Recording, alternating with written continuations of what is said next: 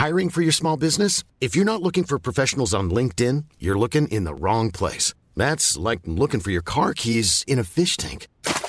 LinkedIn helps you hire professionals you can't find anywhere else, even those who aren't actively searching for a new job but might be open to the perfect role. In a given month, over 70% of LinkedIn users don't even visit other leading job sites. So start looking in the right place. With LinkedIn, you can hire professionals like a professional. Post your free job on linkedin.com slash people today.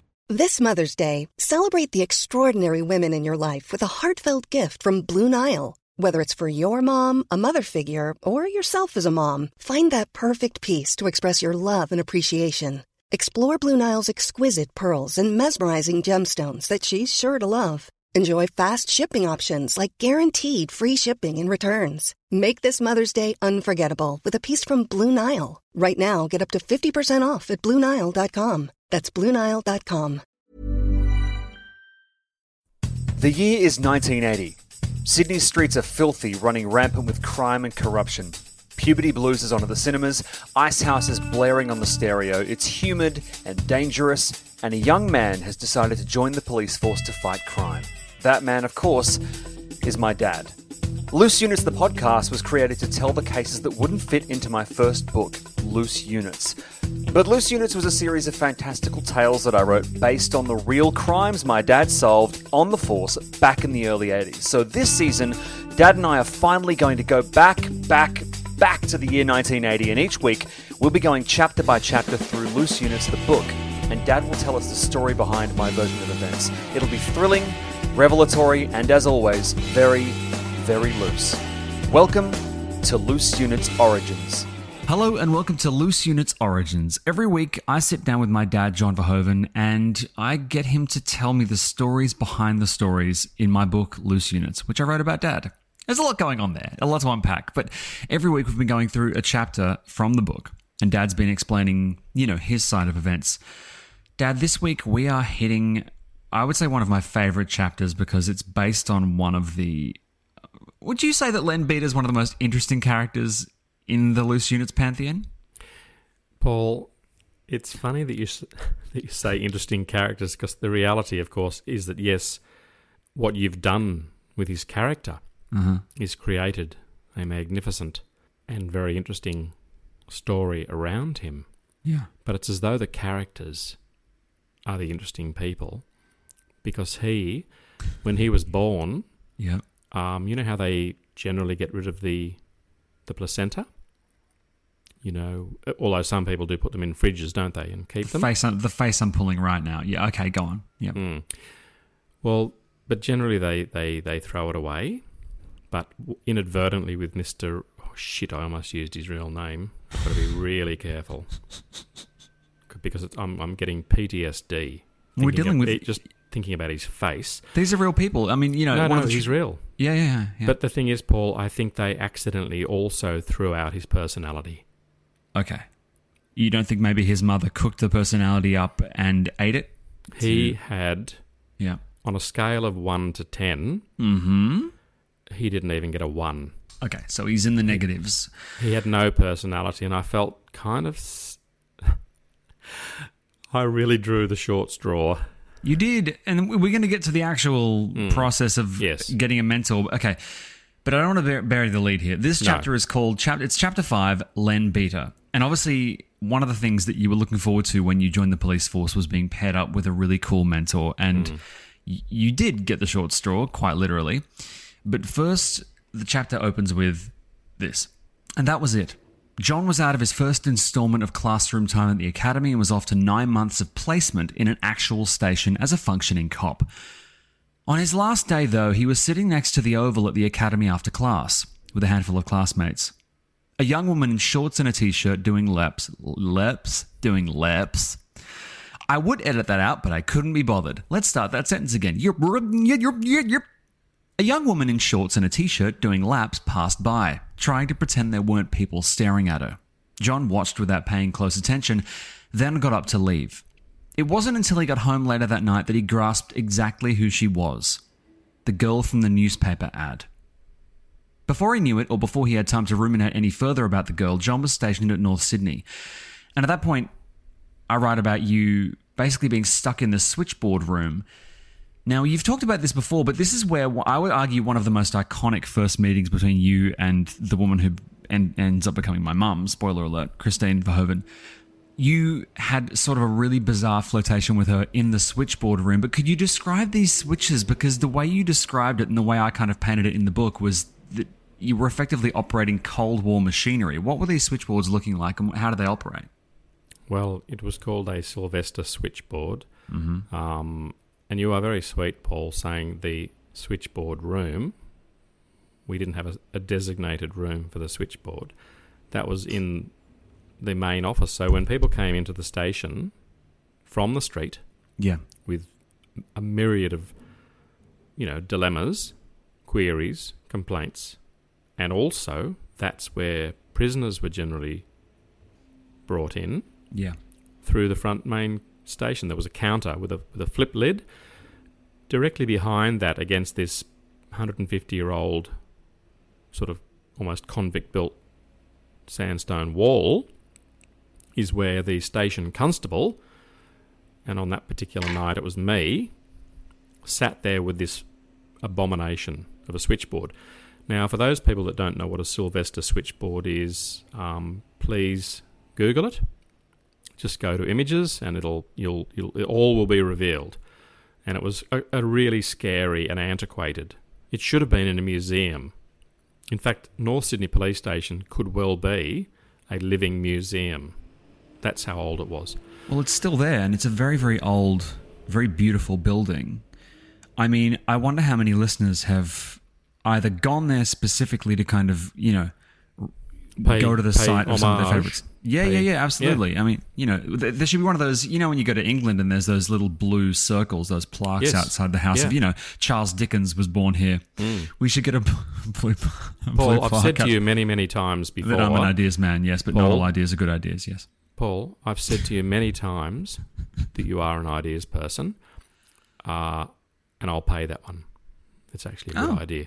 All right, great. Well, you know, I, I wonder what it would say. Would it say on this site from years 1980 to 1980, what, five, six? Uh, John Verhoeven, hero of bestseller Loose Units, uh, fought crime and, and It's the law won. I don't know. Paul, it's not that big a plaque. We gen- make it very big. We, you know, to be some sort of oblong or something. We can make it huge. There, yeah. If I may digress just very slightly, there is a Oh. permanent plaque Mm-hmm. at uh, Crow's Nest Fire Station Yep. with my name on it. Are you serious? Yeah, for that, and another firefighter, Tim Kerrigan, he and I. But that's Wait, that was wait, that was Tim Kerrigan. yeah, I faintly remember Tim Kerrigan. yeah. Faintly. He and I, we were, we've Yeah. been immortalised. Right. Is it like a bronze bust of you? Paul. Yeah. It's not. It's not. It's it's a nice plaque. Oh, You're I'll- right. A bronze bust wouldn't be cool at all. Come on. If people saw a bronze bust of you, maybe we could get, you know, that stupid talking dog out the front of the QVB that John Laws, woof, woof, hi, I'm a dog. You know that dog that speaks and it's John Laws' voice? Maybe. No, I don't know it. Oh, it's terrible. Maybe we could have a statue of you, and every time someone walks past, uh, hi, I'm John Verhoeven. Uh, and then you have a little well you can throw money into and it goes to charity. I like that something. idea. Yeah, great. I like the first half of that idea. Do we know any sculptors? And do we know any technicians who could put speakers inside the sculpture? And then we could sort of just. I'm sure if you just put it up, people would assume it belonged in a public place. They whatever medication you're taking, can I have some, please? Yeah, it's called Maxalt, and it's really kicking in. So, uh, we were talking about the Sylvester, the Sylvester switchboard, which I described as Cold War machinery. But Mm. Yeah. it, it, is, how does it actually work? I mean, wh- Okay. what is a switchboard? All right. Well, you've got a tiny little uh, like a dial with numbers on it. Yeah. Um, I have to close my eyes and actually think about it. It was, I mean, for the listeners, please, please have a look at it.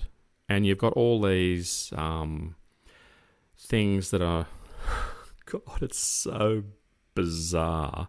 When I first saw it, I actually felt sick. I thought I'd gone into the wrong building, and I thought I was I'd gone into the wrong century. I couldn't believe that they'd have something like this. And if a call came in from the public, um, it'd be a certain there were a certain number of lines that could come in from the public, and then you'd you'd chat with them, and then they'd say we'd like to speak to such and such. So you'd pull this weird long cable out, and you'd insert it into a hole. Now, that hole you put it into, and then you'd, once you'd sort of shoved it in this hole, um, you'd then pull this lever towards you, and it would buzz that person in that station, or it could have been up in the detective's office, and then something had happened, and then you'd kind of forget about it. But sometimes I'd get so stressed out, I had so many. It was like a game of Twister, but sometimes all the cords became sort of entangled. And this detective once saw how incredibly stressed I was, and he came in and he put his arm right through every single cable and pulled them all out simultaneously, and they all sprung back like the best analogy I can give is like a sea creature that pokes its little head out, but then as you swim toward it, it then sucks its whole body back into a hole in the bottom of the ocean. And what he'd effectively done for me was he disconnected every single person, and I'm talking some really serious calls were going down, but he and I acknowledged his help in that what he'd done is that he'd enabled me to start all over again. That's how bad it was. And it was so archaic. It was actually, you see them in uh, black and white movies from the 1920s. Yeah. That's the technology we had at North Sydney Police Station. And it was a joke. That's It's really just bizarre. so. I assume that when Mum came in, because I tell the story of how, you know, you and you and Mum had a. You, you know, she wasn't Mum at this point, obviously, but you and Mum had a bit of a flirt in the. I almost said I said dispatch room again. I almost said dispatch room again. Mm. I just I built this. Yeah. You know, I've, I've, yeah. Yeah, Um, it was like the it's the it's the station. Whenever members of the public come into a police station, that's kind of imagine there are police officers on the other side of the counter, and you're a member of the public. So you're looking into the station, you're talking, they're talking back to you, but behind people at the the counter was the switchboard. So I'm sitting there delirious uh, because it was really late at night, and Christine, who was working playing clothes. She was wearing um, long pants, and she came into the station. She had never noticed me, ever. I was just a, another wacky constable. Um, Wacky constable. Please don't. Can you edit that out? No, I'm going to call the episode the Wacky Constable. Oh, for fuck's sake, Paul. okay, that's all right. So um, and and I was really, really skinny. And wacky.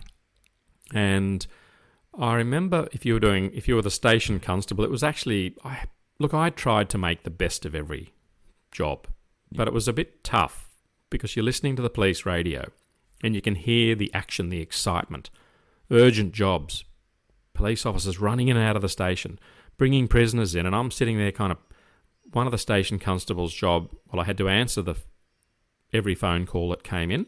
Yeah. I had to get the prisoners' meals from the greasy spoon. I had to fingerprint every prisoner. I had to photograph every prisoner. I had to assist the station sergeant, who was that was a really very very important job in that he's the actual guy that would charge. Like the police had come in and charged, but he had to decide the nature of the charge. It was actually up to he. It was generally a, a guy back then. He would actually decide if that charge was suitable. So detectives could come in with a prisoner and say, "We want this um, offender to be charged with a certain offence," and the station sergeant, their knowledge of the law of the Crimes Act was encyclopedic. At least you hoped it was, because they could knock back a charge. They could effectively say to you, "I'm not accepting accept, accepting this charge." and you were up shit creek without a paddle.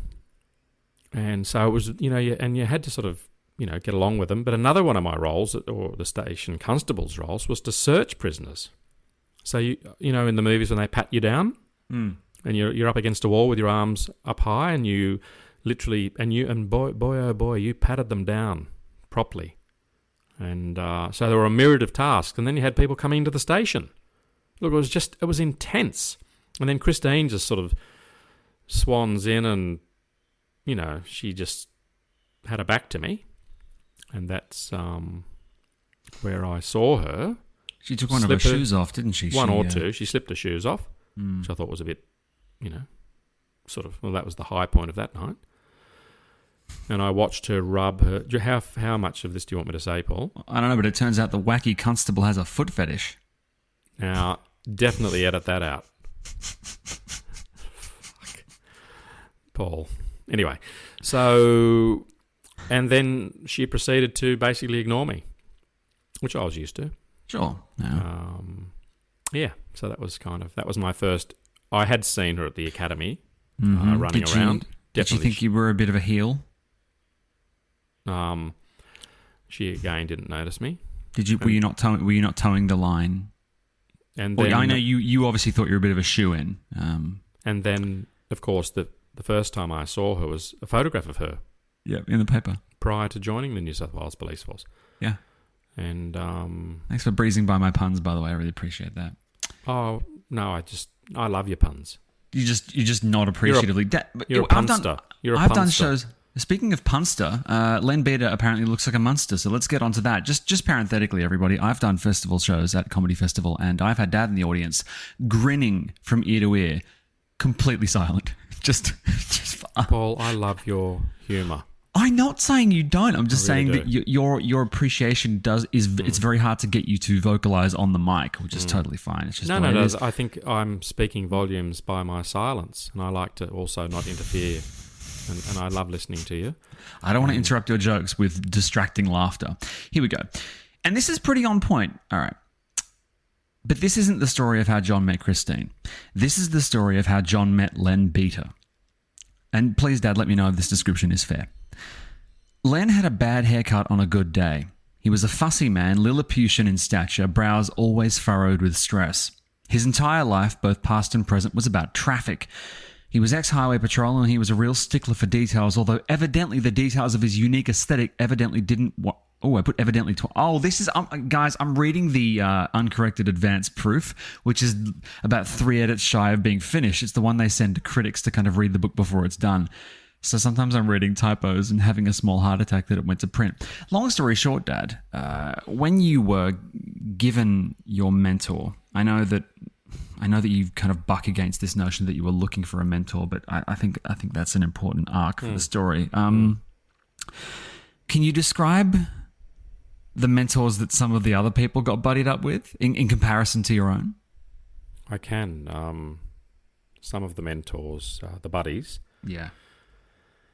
were, um, well, you know, they were amazing. One of the buddies um, that you mentioned later on in the book, um, he wore a bulletproof vest. And in his holidays, he used to go to Los Angeles and ride in the patrol cars as a uniformed police officer in America.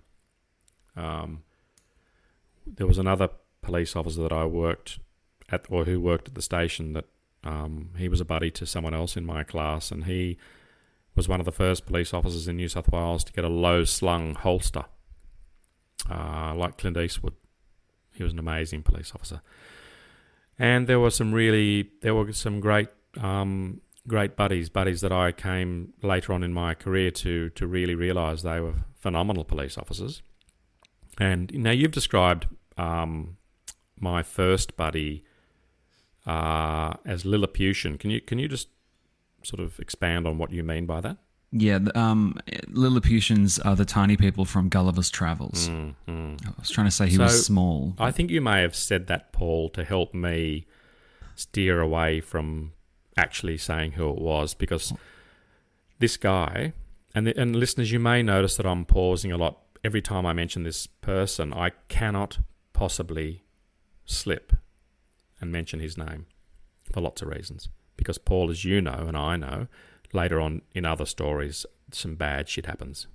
Yeah, with- and with it's him. tricky. One one of the things that Penguin Legal and I had to do was just change names, change places. I Mm. mean, at one point we were so we were being so careful that Mm. we actually um, that Penguin agreed to let me invent a police station. Mm. We were going to we were remember. going to remember we were going to Yeah. situate the whole thing at a fictional St Leonards police station. Yeah. Look, my heart's racing a little bit, everyone, because I met up with um, a person. Um, some months ago. Mm-hmm. Um, that is still in the New South Wales Police Force. And this particular person uh, told me some stories about who we're talking about now, and the stories were really bad. So, again, I really like to cover my ass here. Um, but he wasn't, in fact, Lilliputian, but he was one of the rare human beings that's ever been born on this planet that actually had no shape to his body. Mother's Day is around the corner. Find the perfect gift for the mom in your life with a stunning piece of jewelry from Blue Nile. From timeless pearls to dazzling gemstones, Blue Nile has something she'll adore. Need it fast? Most items can ship overnight. Plus, enjoy guaranteed free shipping and returns. Don't miss our special Mother's Day deals. Save big on the season's most beautiful trends. For a limited time, get up to 50% off by going to Bluenile.com. That's Bluenile.com. If you're looking for plump lips that last, you need to know about Juvederm lip fillers. With Juvederm Volbella XC and Juvederm Ultra XC, your lip look, whether it's subtle or bold, can last up to one full year with optimal treatment and no additional maintenance. Find a licensed specialist and see if it's right for you at juvederm.com today. That's J U V E D E R M.com. Add fullness to lips in adults over 21 with Juvederm Volbella XC or Juvederm Ultra XC. Do not use if you have severe allergies or a history of severe allergic reactions, or if you're allergic to lidocaine or the proteins used in Juvederm. Tell your doctor if you have a history of scarring or taking medicines that decrease the body's immune response or that can prolong bleeding. Common side effects include injection site redness, swelling, pain, tenderness, firmness, lumps, bumps, bruising, discoloration, or itching. As with all fillers, there's a rare risk of unintentional injection into a blood vessel, which can cause vision abnormalities, blindness, stroke, temporary scabs, or scarring. For full important safety information, visit juvederm.com. Normally, being a little extra might be a bit much, but not when it comes to healthcare. That's why United Healthcare's Health Protector Guard fixed indemnity insurance plans, underwritten by Golden Rule Insurance Company, supplement your primary plan so you manage out of pocket costs. Learn more at uh1.com. There was no discernible shape. It was basically, um, yeah, look, if you put the person and walk around them, they look the same from every position. Right, so he's like if, if he was a Pokemon, he'd be Ditto. I mean, he sounds He like just a marshmallow. he had no he had no neck, right, okay. no shoulders, sure. no. I, he he did have a bulging waist, um, and um, he was everything in the police force that even from that early period in the New South Wales Police Force, I imagine that you know in a foot pursuit, uh, this particular person would have been incapable. Um, and I and I used to think it was a shame that they'd let the, the ball drop in terms of you know at least police being able to at least look you know as though they look after themselves. He's saying he was ball shaped because that would actually allow him to. Any time a suspect went downhill, he'd be he'd be perfect. He could he could curl up in a ball and roll down and basically like a bowling ball knock them over like a skittle. Who's that guy in, in Hook? Who's the big guy in Hook? That kid can kind of roll up and it doesn't matter. I don't know. But Paul, in terms of his haircut, Yeah. I was thinking about that this morning as I read the, the, the chapter, chapter five, and I'm trying to think of someone that we all know. Imagine if you get out of the shower Yeah. and you just comb, if, you, if you're a guy, and you just comb your hair straight down over your eyebrows. Uh, and then you let it set. And, and then you kind of get egg white and you kind of rub the egg, you crack the egg over your head, but you make sure you separate the yolk from the white. So you mm-hmm. just use the white, like as though you're doing a pavlova. Mm-hmm. And then you walk out in the sun Yeah. and it becomes really, really hard, crisp, and shiny. Oh, God, it's come to me. Guess who he looked like, everyone? Who? Norman Gunston. Holy the shit. haircut. Okay. Wow. Except Okay. Norman Gunston was really good looking. Compared Comparatively speaking. Right. comparatively speaking. Yeah, yeah. And I think he actually had to get two belts and sew them together to make one belt because he was very wide.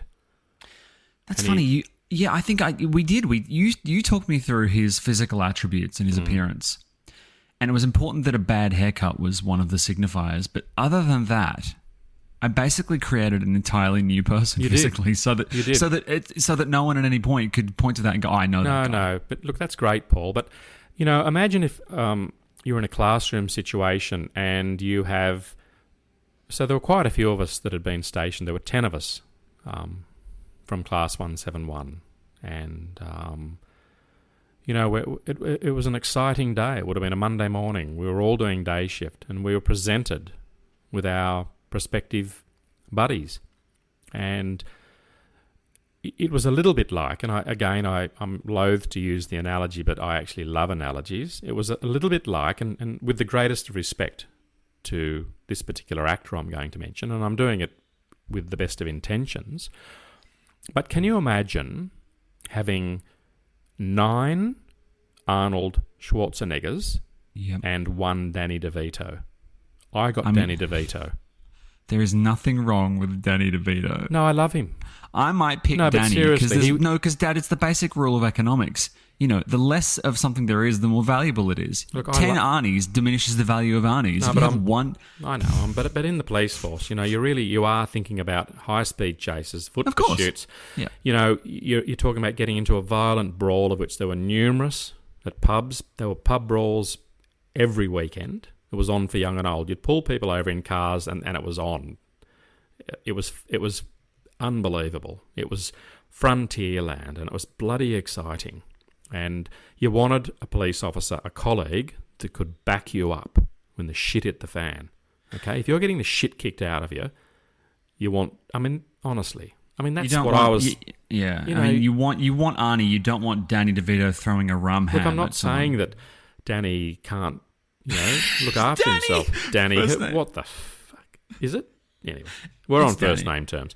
But Yeah, Paul, I think I'm I'm moving a little bit down the hole at this stage. No, no, no. You, Dad, Dad, you're doing really well because what we, you said, if you, if you get into a bit of a shit situation, you want someone who's got your back. And what Hmm. happens at the tail end of uh, chapter five is a literal cliffhanger. I wrote my first cliffhanger, and it is a car chase. Now, this is a story involving yourself Hmm. and uh, yourself and Len Beater and Hmm. Dunn. Now, Dunn's one of my favorite characters in the book. I think everyone really likes Dunn. Yeah. I know that we're going to talk about Dunn a little more um, down the road because obviously Hmm. uh, Dunn became a little more nuanced. But the point is that you were in the back of a patrol car doing a, you know, just a driving run. around.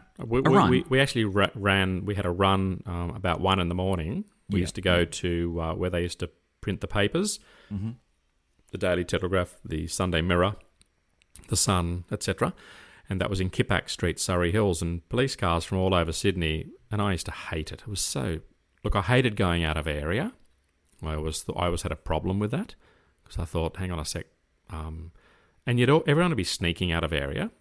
And that was just one of the things, you know, the senior officers wanted their, their newspapers, and as you so beautifully and succinctly said in the uh, in chapter five, that when we picked the papers up, they were warm. When they were warm, they had just come off the presses, and we'd sort of go in there, and it was, I thought it was a little bit embarrassing being given free newspapers, and you'd see police cars lined up, and it was just, for me, it wasn't police work.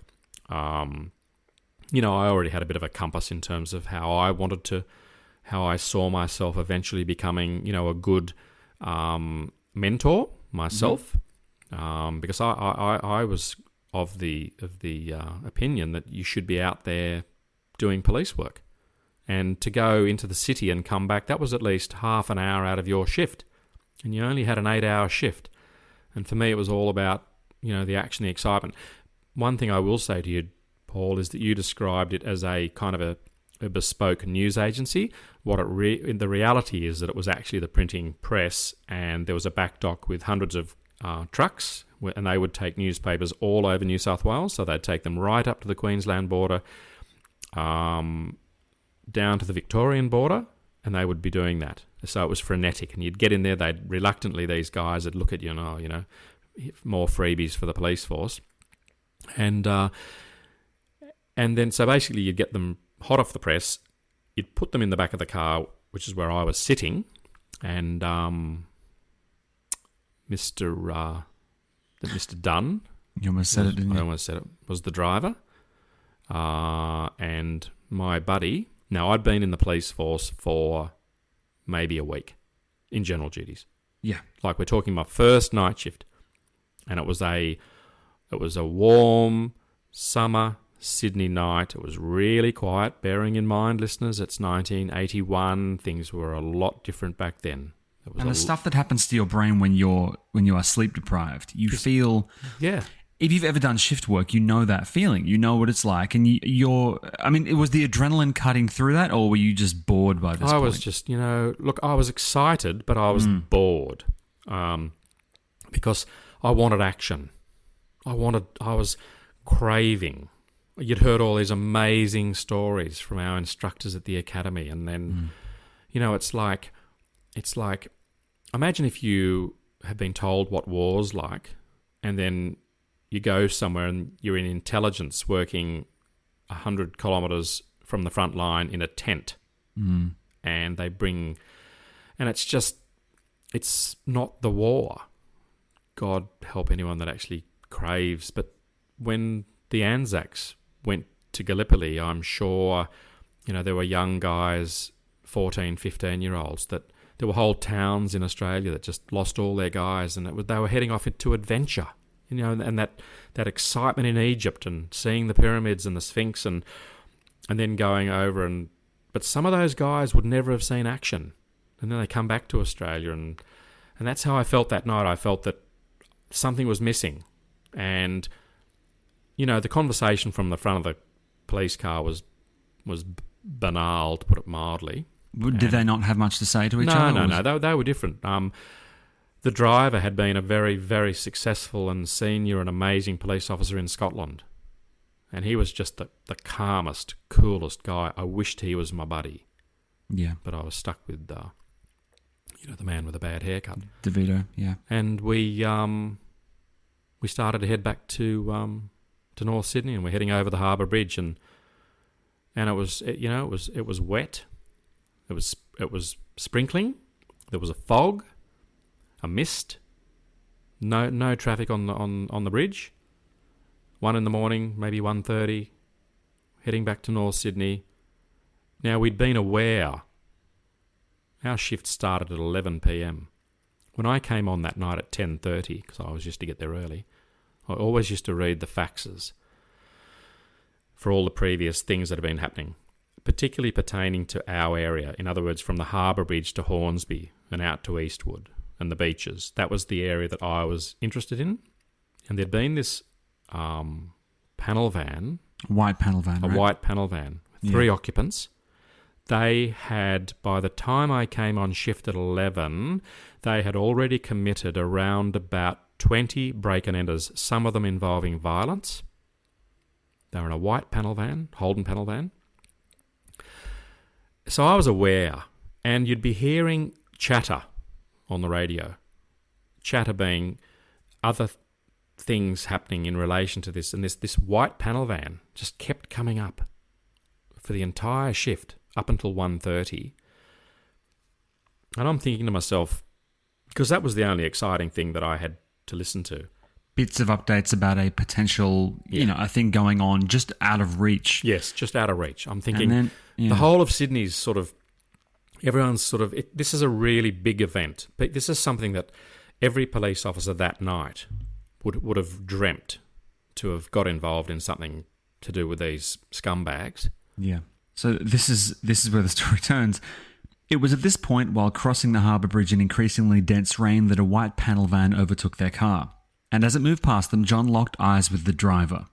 For a moment in time, the driver looked back, his eyes suddenly wide and staring right at John. He then very, very slowly turned his head back towards the road, almost as if he thought police officer's vision was, much like a Tyrannosaurus Rex's, based off movement.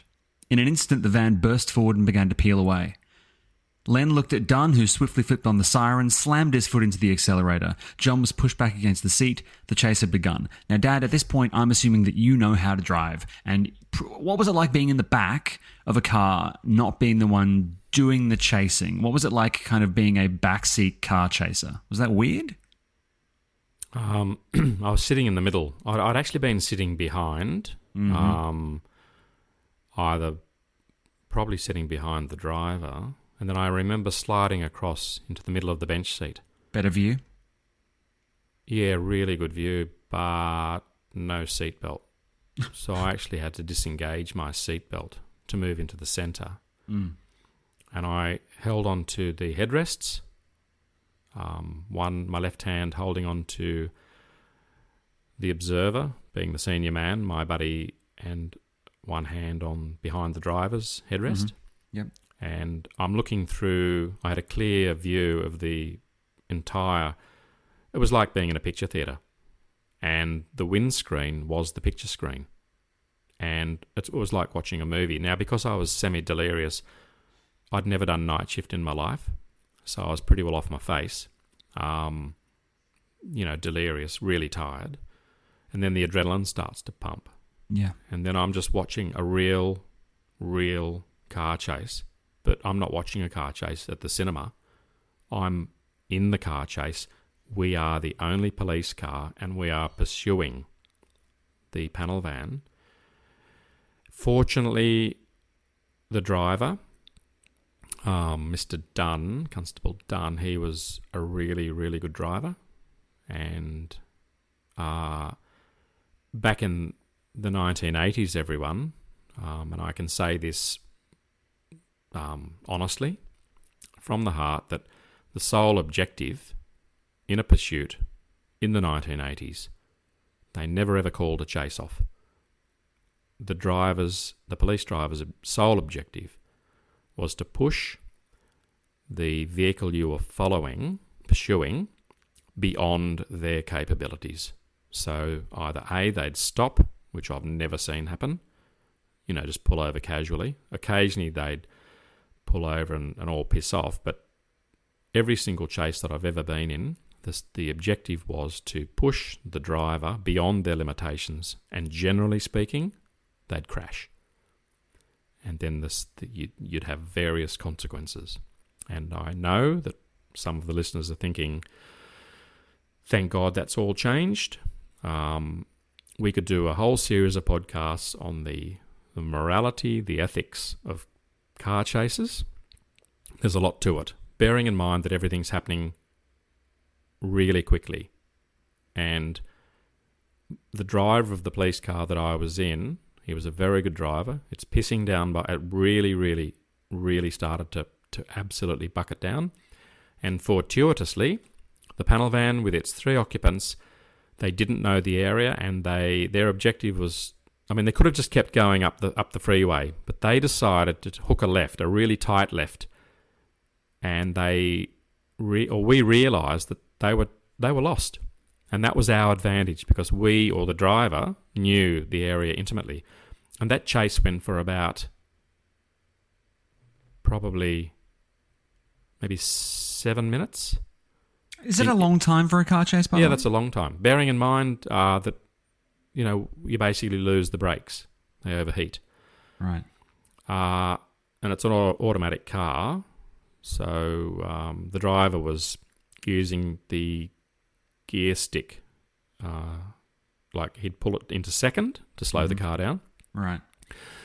and we ended up in Waverton, and it was a sort of a borderline suburb where we were actually going to be heading out of our, our area, but the driver, my buddy, was calling the chase, and what happens in a chase is that VKG, they basically put an announcement over. They amalgamate numerous channels so that police from many, many areas can be listening in, and no one is to talk about anything except what's going down. Yeah. And what happens is that police from all, all, all like, let me think about this. There were numerous police from other areas that these guys had already done lots of break and enters in, and they all wanted a piece of the action because they're thinking, hang on a sec, this guy's broken into 10 houses, these guys um, assaulted a few people, and everyone wanted a bit of the action. So it, it, it brings p- police in from a vastly large geographical area. So we had, by the time, how, how do you want me to sort of keep talking, Paul? In terms of, is there a point you want me to stop and say? Well, it? I mean, it is interesting because this chapter does end on a very specific point. Okay, well, if you we- we- if you maybe read the chapter, you know, well, no. What I was going to say is that I do find it interesting that we've we've actually looped back to the dispatch because it would have been people in dispatch, uh, you know, sitting at those dispatch machines, rerouting all of the calls and Yes. making sure that police on their radios were only hearing what your car was broadcasting. yeah, right? Yeah, yeah. It was it was just unbelievably exciting, and I remember just following this car and uh, my driver, the not my driver, the driver. Um, I'm just saying the driver because I I can't afford to slip into names, but he he was literally tailgating, and we we were doing some really nasty speeds. I reckon we were at least at times doing over 100 kilometers an hour That's in bananas. back streets in, in the in the wet, and it was Yeah. really really dangerous. And um, but he he drove masterfully, and at a certain point during the pursuit, as though it was all pre predetermined. Sure enough, the panel van started to lose control, started fishtailing. John was in the lead car in a high speed pursuit. He couldn't believe it. He caught sight of his face in the rear view again and was struck by how stupidly excited he looked. His mouth was slightly agape, like he'd just been given a particularly unexpected and extravagant birthday cake. He saw his face suddenly young again, lit by the candles dancing before him. He pursed his lips and took a deep breath. We're chasing baddies, he thought to himself, unprofessionally. His reverie was interrupted when the two cars took a corner and before them an unlit park and a swarm of incoming police cars appeared. Easily 30 of them from all different districts were pulling up on all sides of this enormous park from myriad directions. And distracted as they were by the sudden blare of lights and noise, the driver of the van apparently stopped paying attention for a moment, which was all it took for the van to hit the curb at high speed, buckling the axle and sending it hurtling skyward. Dunn applied the brakes. John was flung forward, all air in his lungs expelled from his body into the cabin of the car. The candles and the cake they adorned detonated. So whenever I do that reading it, I, I- sometimes read that at you know festivals or events or whatever, uh, and that's literally a cliffhanger because the next chapter begins with the car landing. But cha- that's chapter six, folks. So We'll that's save it. Save it. We're gonna have to we're gonna have to save it. So next next uh, next what day does this podcast come out? Next Tuesday, you'll be able to listen to Loose Units Origins, and we'll be dealing with chapter six, the park. If you haven't already got your copy, I mean, Dad, this must be weird for people who haven't read the book, right? Oh, mate, look, ev- Not not undoable, just a very different experience. oh, look, I, you know, I, I, I really look forward to reading a chapter each week. Oh, that's nice. I love it. That's nice. Well, everyone, it's been a really fun, really strange episode of Loose Units Origins. We all miss you terribly, and thank you so much for all your amazing questions. I've got a whole bunch of, I've got a raft of incredible questions, Dad, from our listeners about all kinds of stuff. We've had people asking about the funeral industry, about the fire brigade, about police. So I'm going to give you basically a speed round version of Q and A uh, this Friday. Okay. Fantastic. Look forward to it. All right. Awesome. Everyone, stay safe, and we'll see you later on this week for Loose Units, Loose Ends. Cheerio. Bye bye. Hey, it's Danny Pellegrino from Everything Iconic. Ready to upgrade your style game without blowing your budget? Check out Quince. They've got all the good stuff shirts and polos, activewear, and fine leather goods, all at 50 to 80% less than other high end brands. And the best part? They're all about safe, ethical, and responsible manufacturing. Get that luxury vibe without the luxury price tag. Hit up quince.com slash upgrade for free shipping and 365 day returns on your next order. That's quince.com slash upgrade. Here's a cool fact a crocodile can't stick out its tongue. Another cool fact you can get short term health insurance for a month or just under a year in some states. United Healthcare short term insurance plans are designed for people who are between jobs, coming off their parents' plan, or turning a side hustle into a full time gig. Underwritten by Golden Rule Insurance Company, they offer flexible, budget friendly coverage with access to a nationwide network of doctors and hospitals. Get more cool facts about United Healthcare short term plans at uh1.com. Planning for your next trip? Elevate your travel style with Quince. Quince has all the jet setting essentials you'll want for your next getaway, like European linen, premium luggage options, buttery soft Italian leather bags, and so much more. And is all priced at 50 to 80% less than similar brands. Plus, Quince only works with factories that use safe and ethical manufacturing practices. Pack your bags with high-quality essentials you'll be wearing for vacations to come with Quince. Go to quince.com slash pack for free shipping and 365-day returns.